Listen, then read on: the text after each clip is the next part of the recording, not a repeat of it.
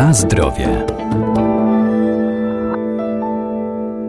Rośliny zielarskie dzięki bogatej zawartości wielu cennych składników mają szerokie zastosowanie w medycynie ludowej czy w przemyśle kosmetycznym. Wśród nich są także te pospolicie uznawane za chwasty. To na przykład glistnik, jaskółcze ziele oraz pesz.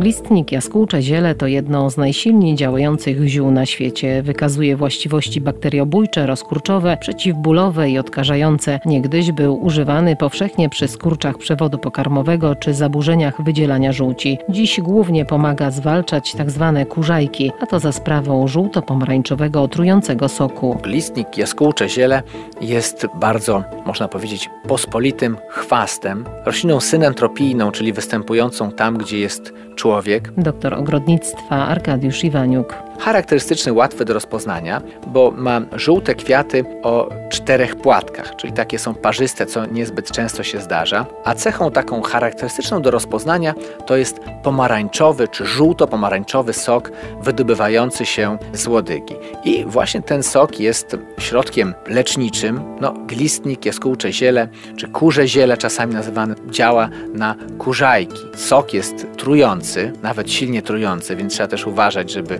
przypadkiem go nie spożyć, ale na kurzajki rzeczywiście działa, niszczy je Dawniej glistnik jaskółcze ziele, jak sama nazwa wskazuje, służył czemuś innemu. Służył przede wszystkim walce z pasożytami wewnętrznymi. No i właśnie, tak, stąd ta nazwa. Teraz tego się nie stosuje, ponieważ no, są lepsze środki łagodniejsze. Glistnik jest trujący, silnie trujący.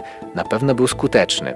Kiedyś glistnik był stosowany oprócz tego, że na pasożyty, również odwary z glistnika jako środek przeciwbólowy w przypadku kamicy żółciowej, wrzodów żołądka, ale jest jeszcze jedno zastosowanie bardzo pożyteczne, czy bardzo użyteczne dla nas, mianowicie ziele glistnika, palone, używane kadzidełko odstrasza komary i muchy.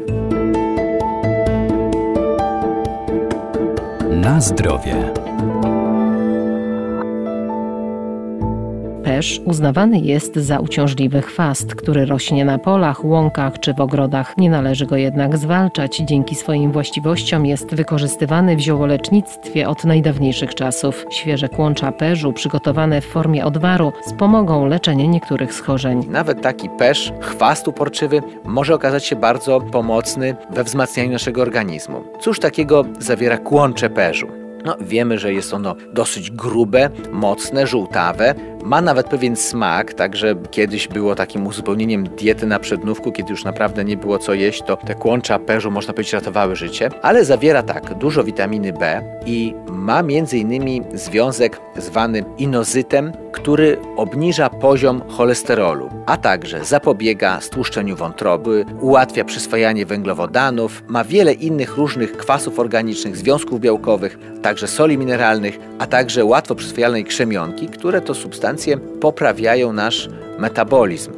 Wyciągi z perzu, z kłączy perzu, tu podkreślę, mają działanie moczopędne, przeciwmiażdżycowe, chronią wątrobę, a także działają odtruwająco, a nawet przeciwgrzybicznie i żółciopędnie. Stąd też właśnie preparaty z perzu stosuje się przede wszystkim w infekcjach przewodu moczowego, w przypadku zapalenia pęcherza czy cewki moczowej, a także przy kamicy nerkowej, a nawet przy zapaleniu lub w przypadku przerostu gruczołu krokowego. Dalsze takie właściwości perzu związane są z takim takim dobroczynnym działaniem przede wszystkim na wątrobę, więc wspomaganie w leczeniu żółtaczki, to obniżanie poziomu cholesterolu, tłuszczów, trójglicerydów we krwi.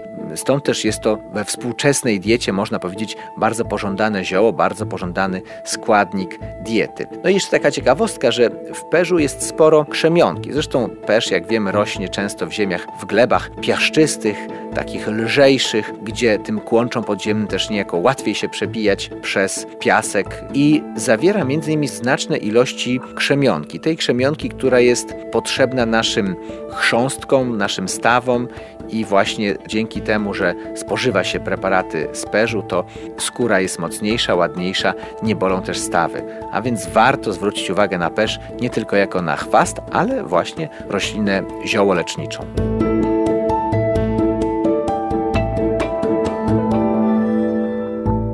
Warto więc sięgać po rośliny zielarskie, by wspomagać nasz organizm, ale pamiętajmy, że zioła należy stosować z umiarem, zwłaszcza jeżeli są używane w celach leczniczych. Najlepiej ich działanie i dawkowanie skonsultować z lekarzem.